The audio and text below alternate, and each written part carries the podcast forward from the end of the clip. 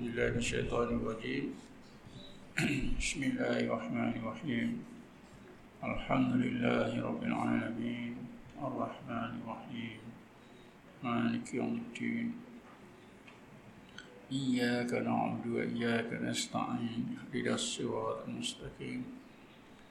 صراط الذين أنعمت عليهم غير المغضوب عليهم ولا الضالين. آمين. السلام عليكم ورحمة الله وبركاته أعوذ بالله الشيطان الرجيم بسم الله الرحمن الرحيم الحمد لله القائل يثبت الله الذين آمنوا بقول ثابت في الحياة الدنيا في الآخرة أشهد أن لا إله إلا الله وحده لا شريك له وأشهد أن محمدا عبده ورسوله اللهم صل على سيدنا محمد نور الأنوار وعلى آله الأزهار وأصحاب الأخيار وسلم تسليما كثيرا. اللهم نور قلوبنا بنور هدايتك كما نورت الأرض بنور شمسك أبدا أبدا برحمتك يا أرحم الراحمين. Tuan-tuan dan puan yang dirahmati Allah sekalian, Alhamdulillah. Malam ni sekali lagi kita dapat hadir bersama dalam program kita ini. Mudah-mudahan kehadiran kita dirahmati oleh Allah dan mendapat taufik dan hidayahnya untuk mengisi masa pada malam ini marilah kita renungkan apa yang Allah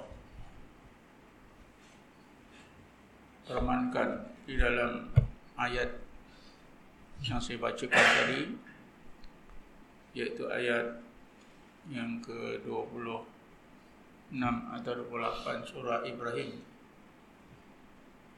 Yusabbitullahu alladhina amanu biqauli sabit fil hayati dunya fil akhirah Allah mengisbatkan meneguhkan memperkasakan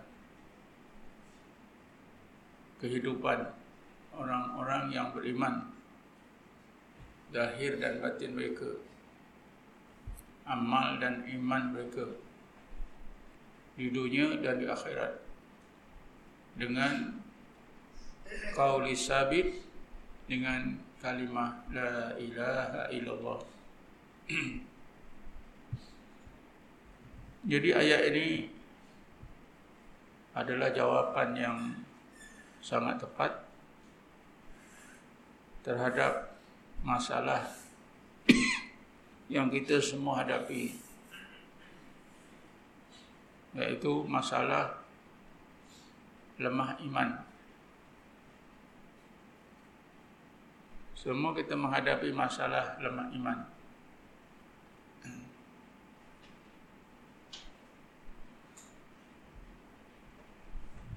Karena kita ini hidup di zaman, di zaman zaman yang akhir dari zaman Nabi Muhammad sallallahu alaihi wasallam kita boleh yakin bahawa zaman hidup kita ini zaman akhir atau akhir zaman kerana kita telah ditinggalkan oleh zaman Nabi Muhammad lebih daripada 1400 tahun. Kalau kita lihat zaman Nabi Isa alaihissalam dengan kelahiran Nabi Muhammad pun hanya lebih kurang 600 tahun. Kalau dikatakan Nabi Muhammad dilahirkan pada tahun 570 Masihi berarti lebih kurang 600 tahun.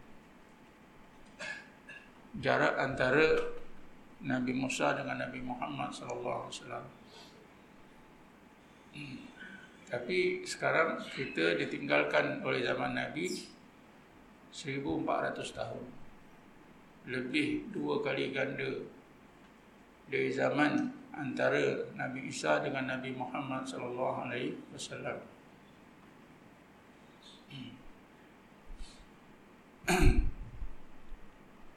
Karena itulah maka kita dapati berbagai ajaran Islam sudah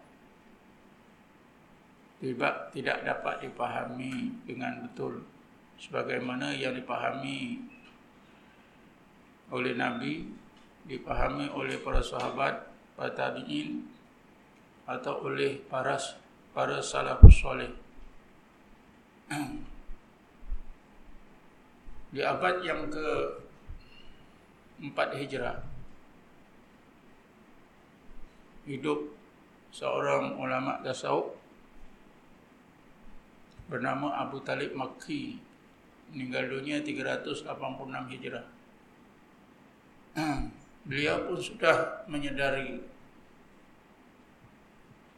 bagaimana ajaran Islam itu sudah jauh daripada pahaman orang-orang Islam pada masa itu. Zaman Abu Talib Maki sudah seribu tahun yang lepas. Karena beliau meninggal tahun 386 Hijrah. Sudah lebih seribu tahun. Beliau menginsapi tentang berlakunya atau keadaan orang-orang Islam yang sudah mempunyai kepahaman yang jauh meleset daripada apa yang diajar oleh Islam yang sebenar. Sehingga perkara-perkara yang mudah, perkara-perkara yang mudah yang kecil pun sudah jauh daripada pahaman yang sebenar. Banyak contoh-contoh yang dibuat oleh Abu Talib Maki dalam kitabnya Kutul Kulub. Tapi contoh yang yang paling mudah yang saya ingat ialah amalan yang selalu diamalkan oleh Nabi dan para sahabat dan tabi'in. Yaitu apabila berjumpa sesudah bersalam biasanya bertanya dengan pertanyaan yang sama saja kalau bahasa Arabnya kaifa haluka. Ha, mungkin bahasa Melayu macam mana awak sekarang? Macam mana awak sekarang?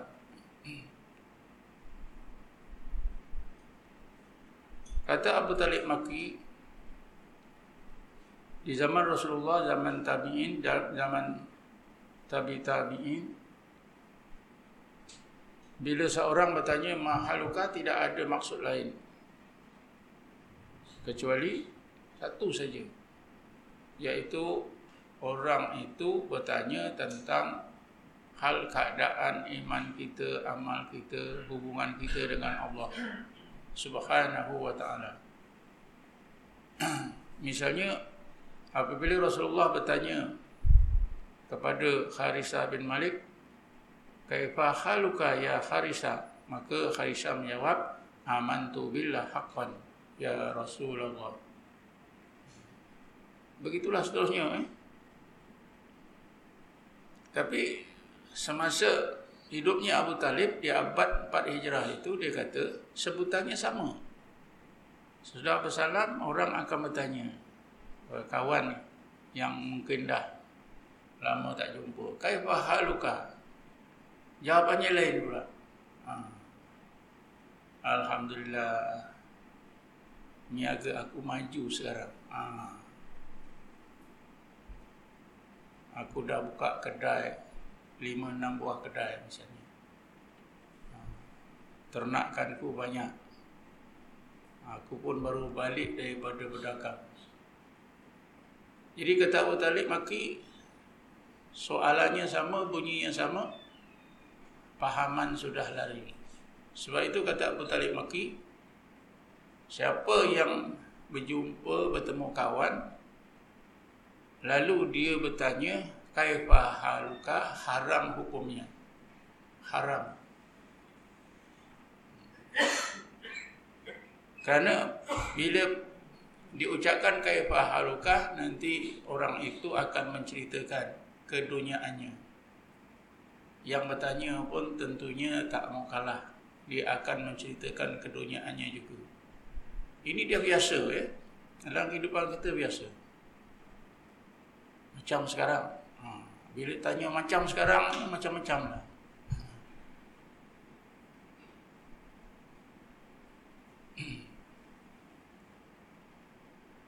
Eh, sebab itulah uh, kita katakan dan kita yakin zaman kita hidup ini memanglah akhir zaman.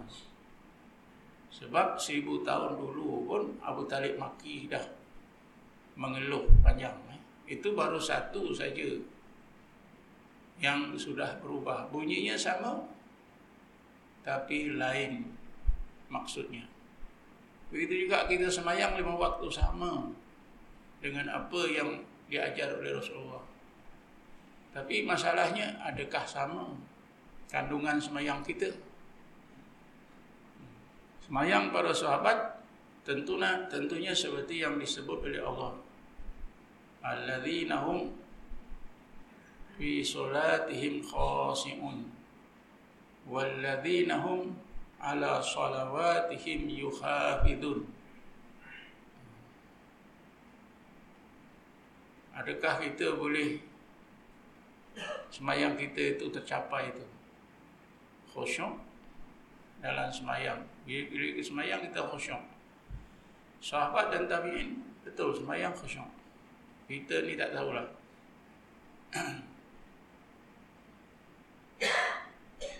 Kemudian lepas semayang walladzina hum ala salawatihim yuhafidun. Lepas semayang tu sahabat-sahabat tabi'in itu yuhafiduna ala salawatihim mereka jaga zahir dan batin mereka semayang mereka semua dijaga. Apa yang diucap dalam semayang semuanya dijaga. Di luar semayang. Ha, ini yang susah kita ya. Sebab itu semayang kita sama. Ha, waktunya sama, rekaatnya sama. Mungkin lebih hebat lagi lah. Sebab apa? Ada imam boleh boleh baca dengan apa? Pembesar suara imam pun ambil kursus menghafal Quran dapat ijazah hafal Quran gajinya pun besar kita kata oh imam kita hafiz lah ha. maknanya macam he, lebih hebat lah kalau dibanding apa yang dilakukan oleh sahabat salafus soleh lebih hebat. Tapi adakah imam kita dan kita sendiri khusyuk dalam semayang? Lepas semayang kita boleh pelihara akhlak kita berdasarkan semayang kita. Ha, ini yang tak tak berlaku sebab itulah menunjukkan uh, kita ini di akhir zaman.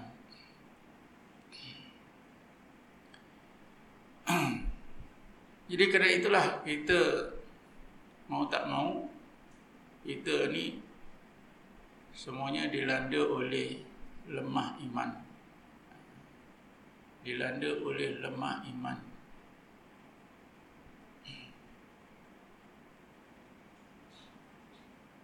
di zaman Rasulullah SAW kita tahulah macam mana kekuatan iman sahabat.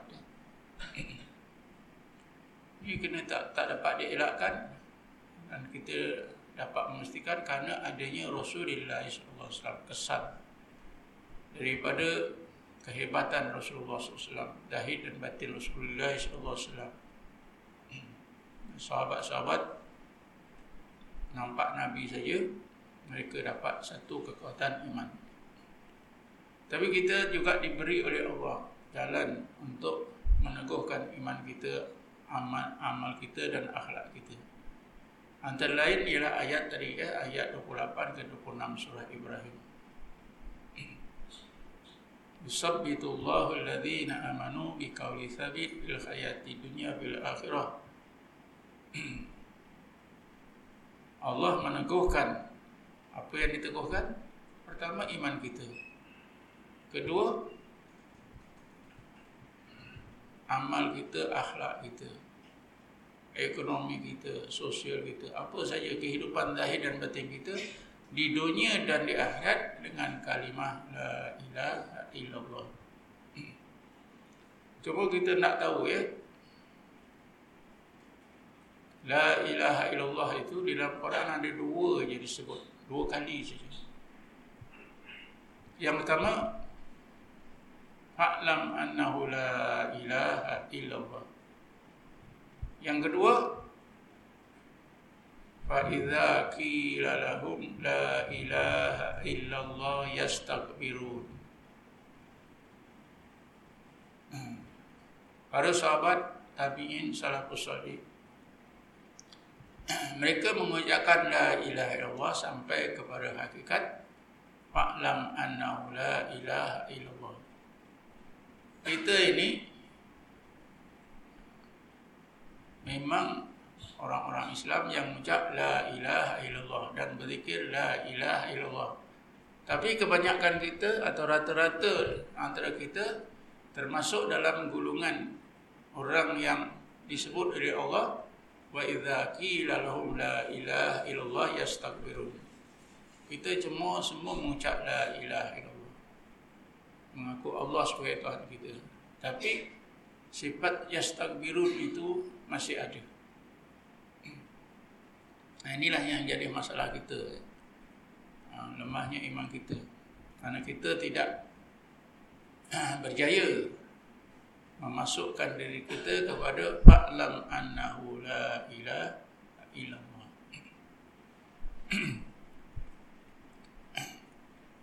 Kalau kita telitikan ya, Uh, para salafus salih kalau ikut Imam Ghazali Ghazali gulungan salaf ni ialah dua generasi saja.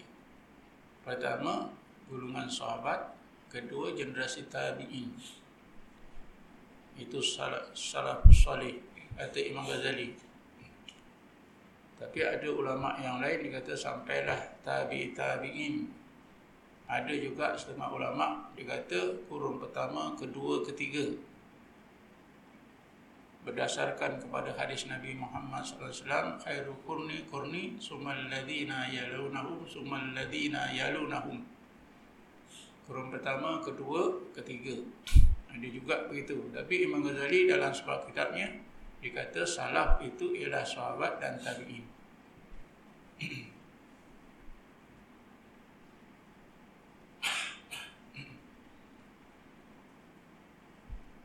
dan ini di di apa tu? Disokong oleh ramai juga ulama-ulama lain ni. Jadi tuan-tuan dan puan Allah SWT telah memberi panduan kepada kita nak meneguhkan iman kita ialah dengan kalimah la ilaha illallah. Iaitu dengan cara mengucapkannya sebab Nabi ada menjelaskan. Ada satu ketika ketika Nabi dikerumuni oleh ramai sahabat Secara mendadak Nabi bersabda Jadidu imanakum. Jadidu ni dari segi bahasa maknanya baharui. Dari makna dari segi bahasa baharui iman kamu tapi maksudnya teguhkan iman kamu, perkasakan iman kamu.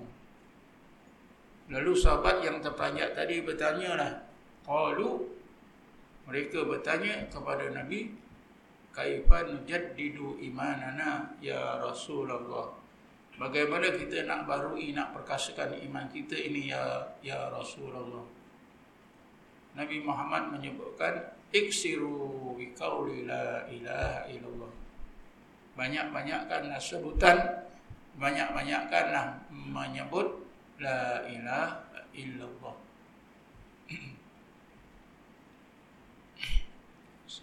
Syekh Muhammad Amin Kurdi ya, ya pengarang kitab Tanwirul Qulub. Dalam sebuah kitabnya yang lain ni yang saya lupa tajuk dia. Dia kata nak kuat iman ni tak perlu nak nak belajar ilmu tinggi-tinggi. Karena ilmu dalam-dalam tinggi-tinggi ini perlu kifayah. Orang-orang yang nak jadi kodi, orang-orang yang nak mengajar. Dia kata setakat perlu kifayah. Yang wajib saja sudah memadai. Ini bukan kata saya. Muhammad Amin Syekh Muhammad Amin Al-Kurdi. Ini pun bukan sembarang orang. Karena beliau semasa hidup pernah menjadi pensyarah Universiti Al-Azhar. Ha, bukan Madrasah Nur Yakin. Universiti Al-Azhar. Anak cucunya pun jadi alim ulama besar-besar. Hmm, sekarang salah seorang cucu dia Syekh Muhammad Najumuddin dia pernah jadi syarah Al-Azhar dan kemudiannya jadi hakim di negeri Mesir. Masa kita berkunjung dulu kita jumpa dia di rumah. Di rumahnya ketika beliau menyambut Maulid Rasul kita pun sama-sama dengan jemaah dia ada di antara kita ambil gambar tapi tak nampak gambar tu di sini ha, kita gambar bergambar sama-sama malam tu Muhammad Najubuddin itu cucu saya Muhammad Amin Kurdi beliau menegaskan dia kata nak kuat iman ni tak perlulah nak habiskan masa belajar pekor, belajar itu, belajar ini. Itu perlu kifayah. Dah ada orang yang nak jadi kodi, nak mengajar kat universiti, mengajar sekolah menengah. Dia kata cukup dengan yang perlu kifayah. Ha. Cuba kata beliau, banyakkanlah zikir. Ha. Yang sebaik-baiknya dia kata, zikir dalam naksabandi. Oh, mentang-mentang lah dia nak seorang diri suruh gitu eh. Orang boleh cakap gitu eh. Tapi sebenarnya betul eh. Cakap kata beliau itu adalah betul. Hmm. Jadi kita pun sudah belajar zikir. Bukan saja la ilaha illallah tapi ada dasarnya yang lebih baik iaitu Allah. Hmm. Cuma masalah kita itulah kita tak amal. Ha, ini saja. Cuba pegang betul kata Nabi. Afdalul a'mal adwa muha wa in qalla. Hmm. Saya ada seorang murid ni yang dia boleh zikir lima waktu. Saya pun tak terbuat. Ya. Tapi mungkin kan ada masalah. Dia dah tak nampak. Jadi tak ada kerja. Dia zikir je lah. Lima waktu. Lima waktu tu dia isi makam sebelas ribu. Lepas itu dia buat zikir la ilaha illallah setakat yang dia boleh. Bertahun-tahun macam tu. Tapi kerana dah dah dia buta tak nampak. Tapi kita janganlah nanti kita dah buta pun nak buat. Kita kita boleh sebut kalau saya buta pun boleh buat macam tu tak ada kerja. Tapi kan lebih baik semasa kita sihat ini kita buat macam itu. Kalau tak boleh setiap waktu pun setakat yang boleh. Ini masalah yang kita hadapi itu ialah kita tak boleh ikut kata Nabi. Kekal. Hairul Akmal adwa muha wa in qalla. Saya akan ceritakan ya, macam mana seorang makcik ya, umur dalam 50-an ke 60-an di kampung Pantai Layang Muar. Anak lelakinya yang bungsu umur 15 tahun barah kepala. Dan saya pergi tengok tu memang tinggal nak matilah. Doktor memang dah suruh balik. Doktor kata tak boleh nak dirawat rawat yang ter, rawatan yang terakhir saya tanya di mana uh, rawatan terakhir. Dia kata pembedahan batin dekat Sentul kata. Datuk Johari. Jadi ibu ni menceritakan kepada saya perkara pelik yang berlaku. Dia sebagai ibu dibenarkan masuk dalam bilik pembedahan. Ya, suaminya, saudara-saudara lain boleh tengok daripada cermin di luar bilik. Nampak begitu. Semua yang di luar cermin ini nampak pembedahan itu mengerikan otak dibelah, dipindahkan, darah mengalir. Tapi si ibu ni, makcik ni, dia tak nampak apa-apa. Orang yang buat pembedahan ni hanya mondar-mandir sana sini pegang kepala itu je. Tak ada apa. Jadi makcik dia tanya saya, kenapa Ustaz? Saya tak nampak, semua yang di luar nampak. Saya agak saja agaknya makcik ini baca ayat kursi tak ketika dalam dalam bilik itu.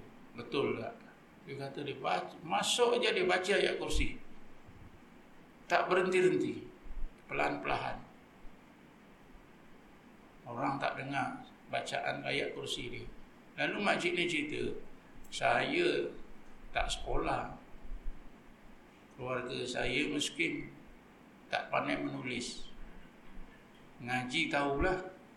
Nenek ajar saya ayat kursi ni masih kecil-kecil lagi. Awak baca ayat kursi ni Jangan awak tinggal. Baca banyak-banyak.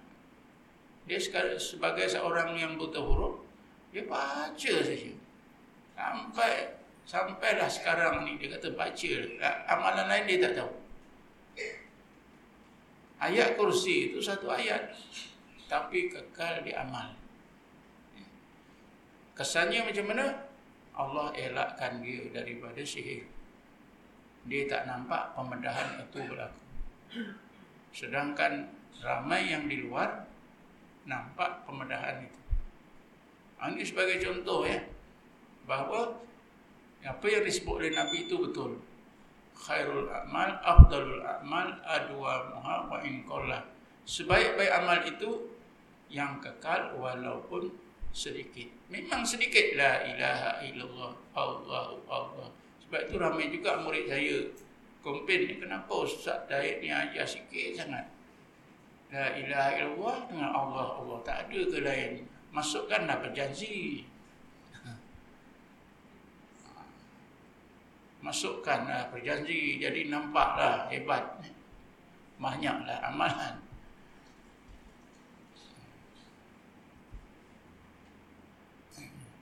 Walaupun sedikit tuan-tuan Allah dah tegaskan tadi ya.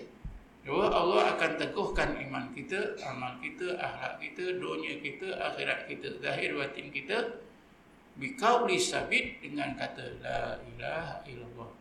Caranya telah disebut oleh Rasulullah iksiru biqauli la ilaha illallah. Banyak-banyakkan sebutan la ilaha illallah. Satu lagi yang kita amalkan ialah Allah, Allah, dan ini sudah selalu saya sebutkan. Jadi zikir Allah Allah dalam hati, zikir hati dan la ilaha illallah ini bila kita amalkan terus menerus insya-Allah Allah akan teguhkan iman kita, perkasakan iman kita. Tuan-tuan dan puan sekian. Apa tanda ya kuat iman ni?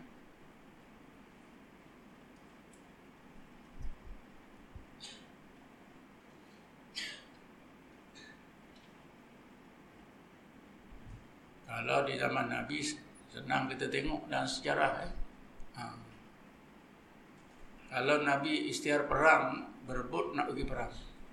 Ha. Sekarang ni kalau lah ada perang eh, kita berebut nak hilap perang. Ha. Itu itu beza eh. Dah pergi perang tu pula jumpa Nabi bukan bukan minta ya Rasulullah doakan aku supaya selamat. Tak ada. Ya ya Rasulullah doakan aku biar aku mati dalam perang. Ha, cuba kita cuba kita fikir tuan-tuan macam mana jauhnya ha, iman kita dengan iman sahabat. Bila dengar perang, mereka berebut nak pergi. Aku nak pergilah, aku nak pergilah. Oi. Sahabat nanti, sahabat kata tak usah. Awak kan ada ayah yang yang lumpuh tu, siapa nak jaga? Oi, tak apalah ya Rasulullah, aku nak pergi juga. Tak boleh. Berebut dah. Ada tanggungan yang mesti dia selesaikan. Wajib ditanggung. Ayah lumpuh. Ibu dah tua. Tak ada siapa yang jaga. Rasulullah dah kata tak payah. Awak duduk je. Sama je hati tak sedap ya? hati tak sedap semua pergi perang. Macam perang khandak perang apa ni? Uh, perang tabuk. Dalam perang tabuk ramai orang Islam yang menangis-nangis. Pasal apa? Ini sebut dalam Quran. Duka cita tak tak dapat pergi perang. Allah ceritakan bukan ahli sejarah ceritakan dalam Quran ada Sehingga menangis mereka. Menangis betul kerana tak dapat pergi perang. Lalu Allah ceritakan, pergi tak pergi, kalau sudah niat nak pergi perang, tak dapat pergi disebabkan sebab sesuatu sama saja. Mana kita nak cari antara kita ni tuan-tuan ni, ada peperangan nak pergi, tak dapat pergi menangis. Biasanya yang pergi itu menangis. Dah pergi takut mati. Belajar ilmu kebal. Anak istrinya doakan siang malam biar selamat balik. Masa itu tidak. Biar yang meninggal. Tak apa.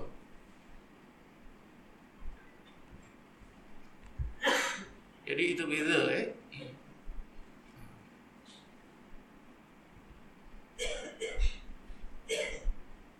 Selain daripada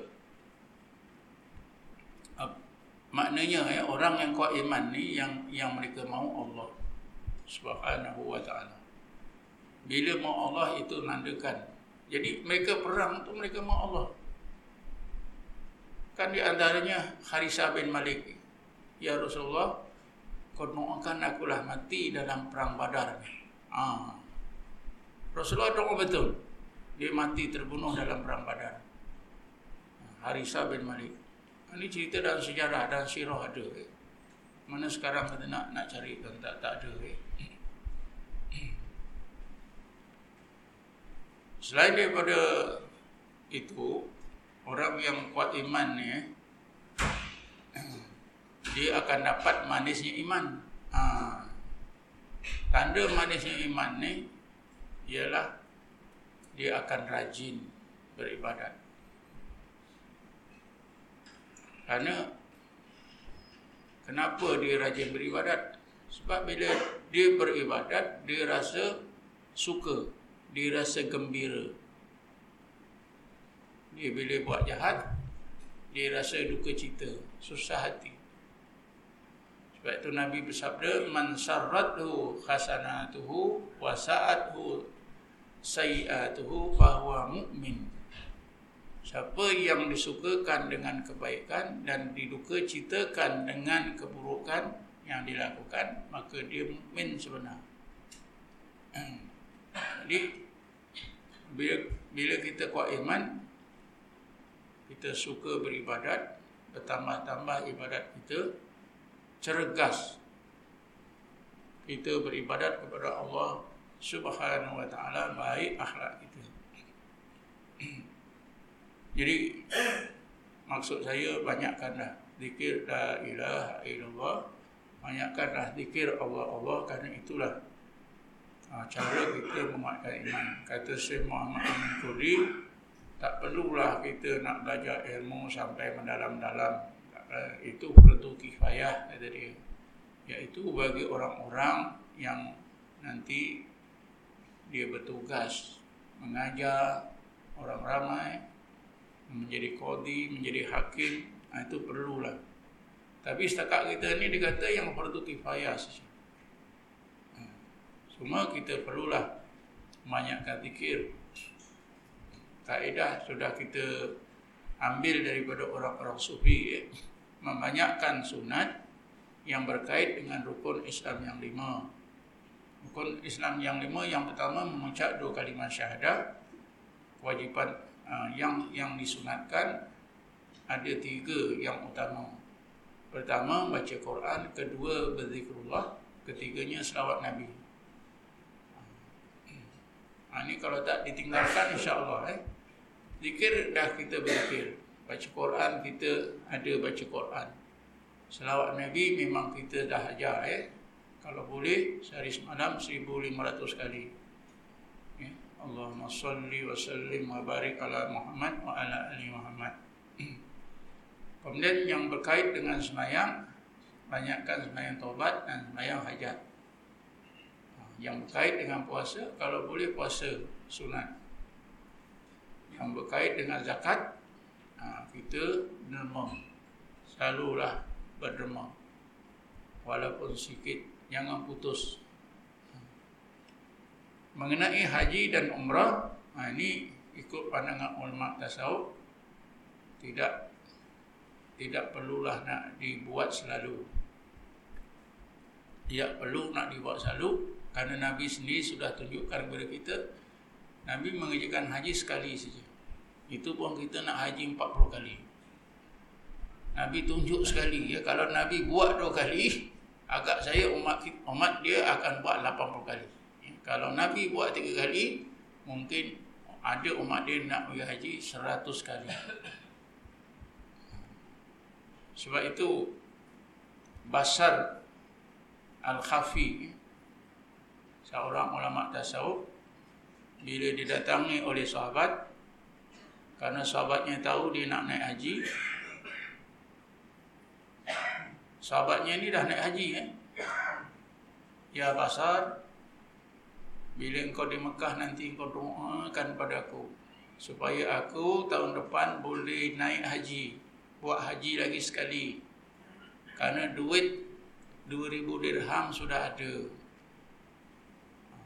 Lalu uh, Bashar Al-Hafi tanya pada kawan dia, eh, engkau dah naik haji, nak pergi lagi ni untuk apa? Untuk untuk siar-siar ke, tanazu ke, untuk pelancong ke? Atau rindu Kaabah ke? Atau kerana nak dapat nak dapat keridhaan Allah? Kata kawan dia tentulah nak dapat keridaan Allah takkan nak untuk melacung. Nak dapat keridaan Allah. Kata Bashar bin Hafi, ha, Bashar Al-Hafi kata, ha, kalau sekiranya engkau tak susah payah pergi ke Mekah, tapi awak dapat keridaan Allah yang lebih baik lagi, engkau mau tak aku tunjukkan cara dia? Kata kawan dia, maulah cuba bagi tahu apa cara dia. Senang saja. Wang 2000 dirham ni engkau dermakan kepada orang-orang yang memerlukan seperti orang yang berhutang, orang-orang miskin yang perlu dibantu. Kalau awak buat macam itu, awak dapat keridaan Allah uh, seratus kali ganda daripada kebaikan kalau awak gunakan pergi haji sesudah haji yang diperlukan awak sudah lakukan. Ha, macam mana tuan-tuan ni? Seratus kali ganda. Walaupun Basar bin Mahfi ini bukan Nabi, bukan Rasul. Cakap dia tu bukan sedang cakap. Eh. Maknanya sangat baik. Memang dari segi agama pun begitu. Eh dia pergi haji sudah tak wajib lagi. Kewajipan haji sudah selesai. Tapi membantu orang-orang miskin ni kan lebih wajib lagi. Bukan saja wajib, aujab yang lebih wajib. Sebab itu dah lebih baik. Tetapi akhir sekali Basar bin Hafi tanya, aku nak tanya betul hati ke hati. Sesudah aku bagi tahu jalan yang lebih baik, macam mana awak sekarang? tahun depan adakah kau juga nak pergi? Kawan dia kata, aku nak pergi juga. Aku nak pergi juga. Ha, ni degil eh. Pasal apa? Lemah iman. Dia tak percaya. Nah, dia beri jalan yang baik, dia tak mau. Jadi sebab itulah bab haji ni dia lain. Eh. Tapi macam mana pun saya naik haji dah tiga kali. Kalau ulama di Indonesia, dia kata saya bertemu lah ulama Indonesia eh, yang ikut tarekat Naksabandi. Saya tanya macam mana di Indonesia ni ciri-ciri seorang yang nak memimpin satu tarekat. Dia kata pertama ilmunya, kedua akhlaknya, ketiga ah, macam tak munasabah lah. Haji mesti tiga kali. Ah, kalau tak haji, tak boleh. Ha, saya tanya Musawian, ha, sana orang alim macam mana tak haji pun dia tak macam tak sah. Sebab itu Musawian dia susah payah dia naik haji juga.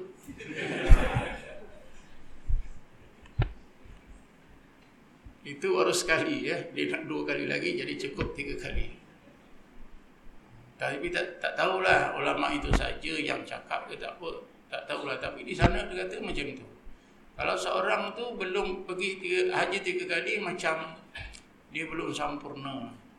Dah tiga kali, ini mungkin kerana meniru uh, berasaskan kepada Abu apa ni Hasan Basri. Hasan Basri dia naik haji tiga kali.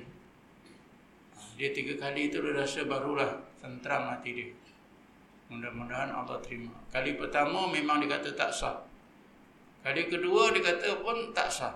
Kali ketiga itu barulah dia rasa mudah-mudahan Allah terima sebaik-baiknya. ya Allah alam. Jadi saya fikir takat ni dalam malam ni eh. Ada siapa nak bertanya? Ada? Mudah-mudahan kita buatlah amalan zikir itu secara bersungguh-sungguh. Eh, contohnya sudah ada. Eh. Allah alam. Assalamualaikum warahmatullahi wabarakatuh. أعوذ بالله من الشيطان الرجيم. بسم الله الرحمن الرحيم. والصلاة والسلام على أشرف الأنبياء والمرسلين سيدنا محمد وعلى آله وصحبه أجمعين. اللهم اغفر لنا وارحمنا ولآبائنا ولأمهاتنا لإخواننا لأخواتنا لمعلمنا لمشائخنا للمسلمين والمسلمات والمؤمنين والمؤمنات برحمتك يا أرحم الراحمين. اللهم إنا نسأل إيمانا دائما وقلبا خاشعا وعلما نافعا وعملا صالحا وتقبلا اللهم إنا حقا حقا وارزقنا اتباع دين الباطل وارزقنا استجابة اللهم إنا نسأل أن تركنا لكل حلالا طيبا واسعا بتأمين ولا مسقة ووصب ولا نصب إنك على كل شيء قدير. اللهم إنا نسأل التوبة والإنابة استقامة على شريعة الغراء والطرب البيضاء. Allah ja'alna mustaqiman wa la taj'alna saqiman ahad. Allahumma min alaina bi buduhi tahmat istiqamati ala syariati al-bara wa tarqil bayda Allahumma taf alaina akmala butu wa srah suduruna asyuru Allahumma salli ala sayyidina Muhammadin nuril anwar wa ala alihi al-adhar wa asbi ahyar wa sallim tasman kasira Allahumma ya Allah ya Rahman wa Rahim ya hadi al-mudilin wa ya nasir al-nasimin ويا رحمة الضعفاء والمساكين اجعلنا من أولئك المتقين واحشرنا في زمرة المقربين وارزقنا خير الدارين وفتنا من شر كونين ربنا آتنا في الدنيا حسنة وفي الآخرة حسنة وقنا عذاب النار. والحمد لله رب العالمين. تقبل الله منكم.